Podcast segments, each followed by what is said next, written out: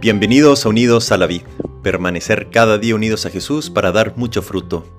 Jueves de la vigésimo séptima semana del tiempo ordinario, doce de octubre de dos mil veintitrés. Evangelio de nuestro Señor Jesucristo según San Lucas, capítulo once, versículos cinco a trece. Leeremos un extracto. Jesús dijo a sus discípulos: supongamos que alguno de ustedes tiene un amigo y recurre a él a medianoche para decirle: amigo, préstame tres panes, porque uno de mis amigos llegó de viaje y no tengo nada que ofrecerle. Y desde adentro él le responde: no me fastidies, ahora la puerta está cerrada y mis hijos y yo estamos acostados. No puedo levantarme para dártelos.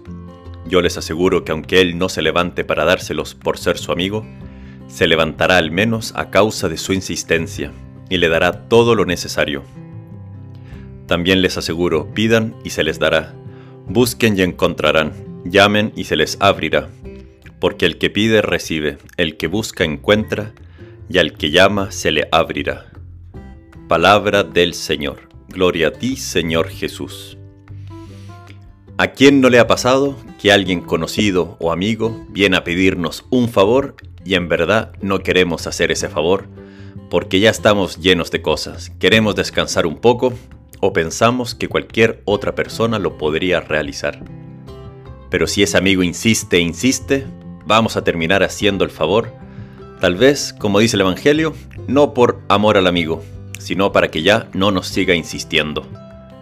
Tal vez no te gusta mucho el sushi, pero si un amigo tuyo te lleva insistiendo varias veces de ir a comer sushi, tal vez vas a ir a causa de la insistencia y el aprecio a tu amigo, más que por el gusto del sushi.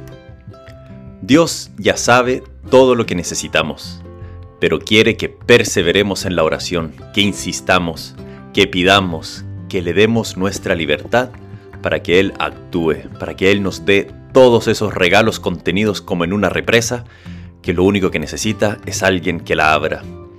Qué misterio que Dios nos pide que le pidamos, que le busquemos, que le llamemos.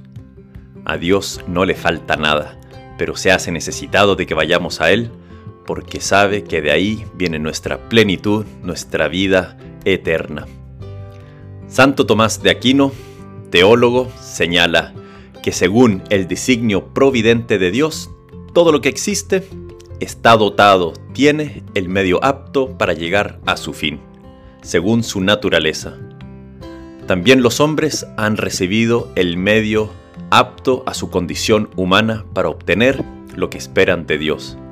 Sin embargo, esta condición exige del hombre que se sirva de la petición para obtener del otro lo que espera. El hombre puede pedir, a diferencia de una roca, a diferencia de un animal, el hombre tiene la voluntad, la libertad de pedir lo que necesita de otro, sobre todo si aquel a quien se dirige es superior a él. Por esto se recomienda a los hombres la oración, para obtener de Dios lo que esperan recibir de Él. Es parte de nuestra naturaleza pedir. Pidamos, dirijámonos a Dios siempre con confianza filial.